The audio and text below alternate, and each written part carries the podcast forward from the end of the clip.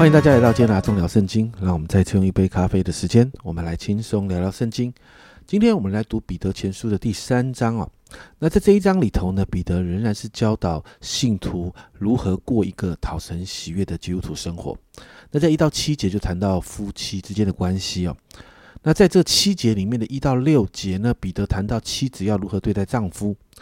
那光谈这一个部分就谈了六节。我想很多姐妹又会觉得这是这又是一个看起来贬低女性地位的经文表达，但一样啊，这其实是有有背景的。首先，我还是要说，圣经对于男女的看法是平等的，但因着信主啊，当时因为很多基督徒信主之后，在当时有两种人的地位因此就提高了，一个是奴仆，奴仆信主他的地位就提高了，特别是如果他的呃主人也是基督徒的话。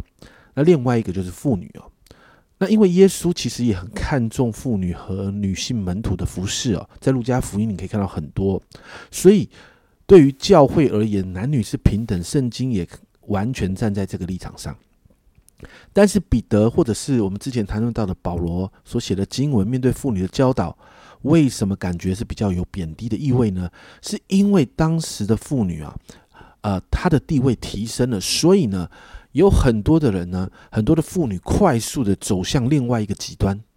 忘记了女呃神创造女人是要成为帮助者的，甚至也忘了夫妻要彼此敬重的这个本分。就是过去一直是被打压的，现在突然间好像得到自由之后，可能到时候走到一个极端的，在当时的社会里面，有一些人就反过来不敬重他的先生了。而这样的表现呢，其实在当时的社会啊。是一个很奇怪的现象，因为在当时的社会，妇女的地位仍然是很低的。但这一群信了耶稣的妇女，走到了另外一个极端，表现出来的这样的行为，这对当时的未信者来说呢，他们对教会就有一个不好的观感，而且也开始对福音有所误解。所以彼得写信的对象，一方面是针对这一群走向极端的妇女，一方面也要提醒教会的妇女为着福音。要做出应有的处境化的表现，所以彼得仍然提醒妇女要顺服自己的丈夫，回到帮助者的角色当中。特别是哦，那一些丈夫还没有信主的，更是要用对的品格还有行为来对待，这样丈夫才有机会被呃妻子的品性感化过来啊。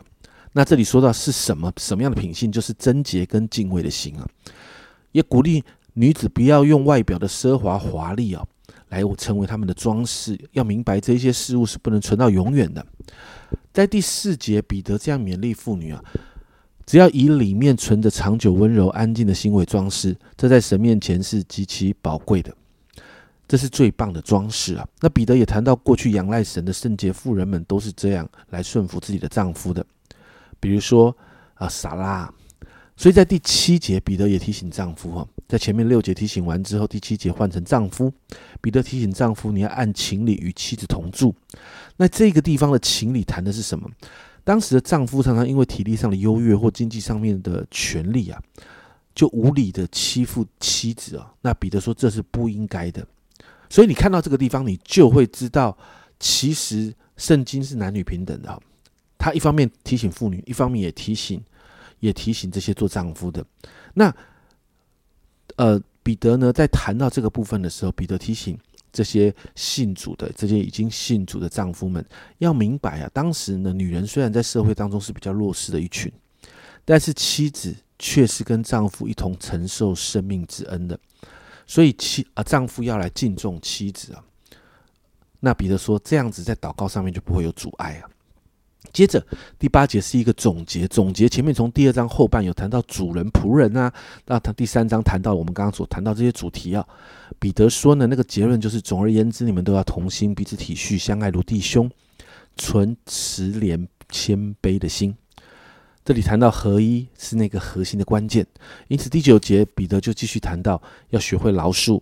不要以恶报恶，不要以怒骂还怒骂，倒要祝福。然后呢？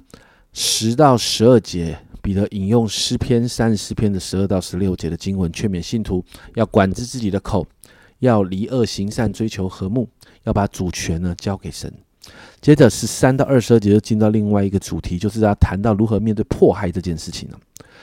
彼得鼓励信徒要热心行善，因为多半的人都不会害那个行善的人呢。但是也要预备自己有可能为义受苦。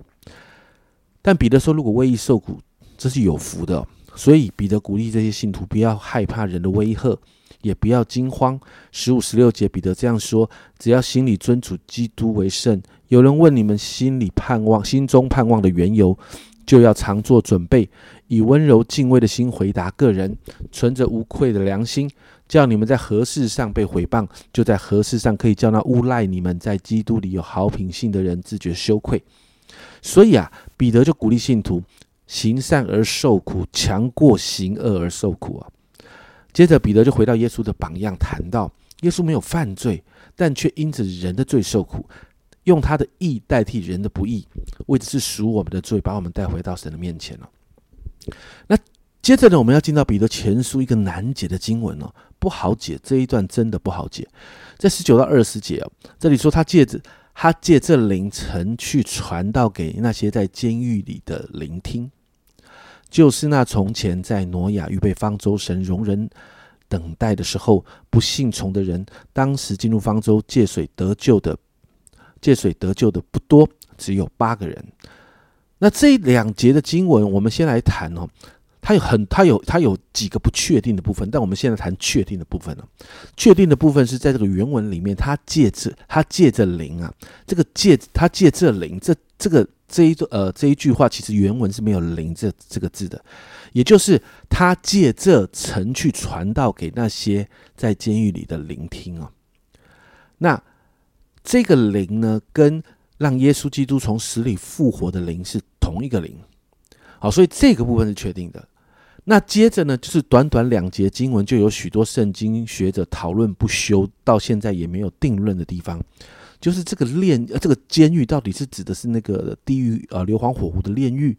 还是指的是居间状态的呃阴间？这是第一个大问题。第二个，基督到底有没有到阴间呢？有很多的人，其实这是大概一半一半哦。有主张基督曾在阴间，还有基督没有下到阴间，这两派的人都大有人在啊。那所提出的观点，其实也无法完全解释这一段经文哦。所以我说这一段经文确实很不容易解，但是在这边我们不钻进这些圣经学者、神学家的这些论战里头哦。但我要说的是，最后的神学家们都有一个共识的结论是：不论基督是不是有下到阴间，或者我们称为监狱，这个问题是不能以这里简单的记载为根据的，因为彼得啊，这个使徒只不过是在引用历史中的一个实例哦。像这一个受书的人哦，就是看他们看他信的人，解明基督既曾在旧约借着他的灵向当时代的人工作，所以同样的，基督也在这个时代也会借着他的灵工作。彼得只是在讲这件事哦，所以彼得提这件事是要信徒们领悟那个忠心遵行神旨意的那个古代的信心伟人挪亚，在当时他这样做的时候遭当时人的反对。那挪亚虽然为后世的信徒所敬重，但你会发现他却不为却不为当时的人所欢迎啊。彼得就是要跟信徒们表达这件事情啊，也就是信徒们现在在做的一些事情，不见得现在这个时代这一个邪恶的时代的人会接受。彼得其实在表达这件事哦，所以在最后的二十一、二十二节，彼得再一次谈到洗礼的意义，洗礼不能拯救信徒啊。这个仪式不能拯救信徒，而是借着耶稣复活的大能才可以的。所以，接续前面谈到那个挪亚时代的事件，洪水就表明了一切在方舟之外那些旧的建造呢，全都毁灭了；而在方舟之之内的，都可以开始新生。所以，洪水不能够洗去挪亚呃这他们那个时代的人的心中的罪。因为洗完了，呃，洪水冲完了，但是罪没有处理掉。如果罪有处理掉，耶稣就不用再来了。所以，同样的洗礼也不能够除去信徒心中的污秽。洗礼的功效只在乎在神面前有无愧的良心啊。